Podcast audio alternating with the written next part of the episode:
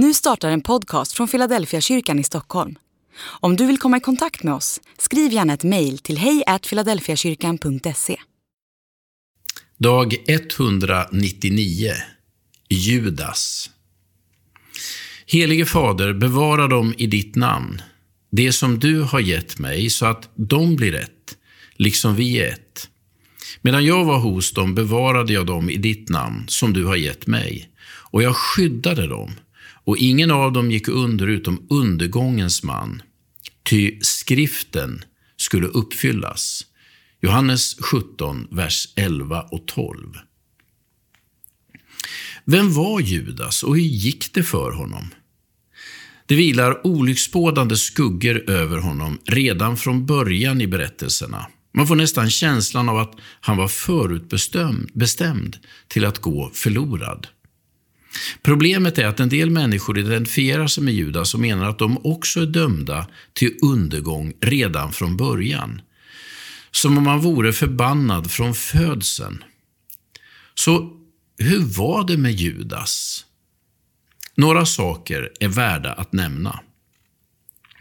För det första tror jag inte att det var just Judas som var förutbestämd till att förråda Jesus.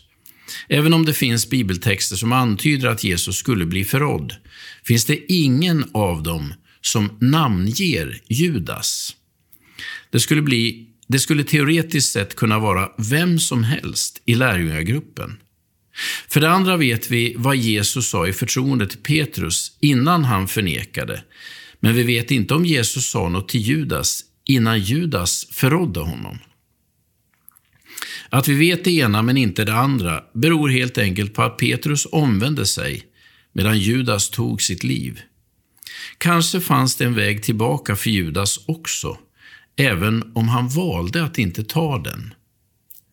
För det tredje handlar Judas-texterna inte om Jesu oförmåga att förstå, eller om hans utväljande av, ett särskilt, av en, en särskilt ondsint person som ska göra smutsjobbet. Snarare handlar det om den här tillvarons bistra villkor. Så skör är världen och så bedräglig är ondskan att den sipprar in i Jesu egen närhet.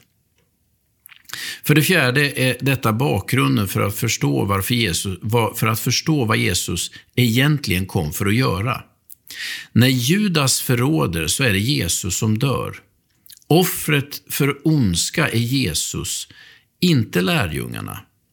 Han ställer oss inte till svars för våra synder utan erbjuder oss förlåtelse och försoning. Och jag tror att det erbjudandet gällde Judas också, även om han inte orkade vända tillbaka.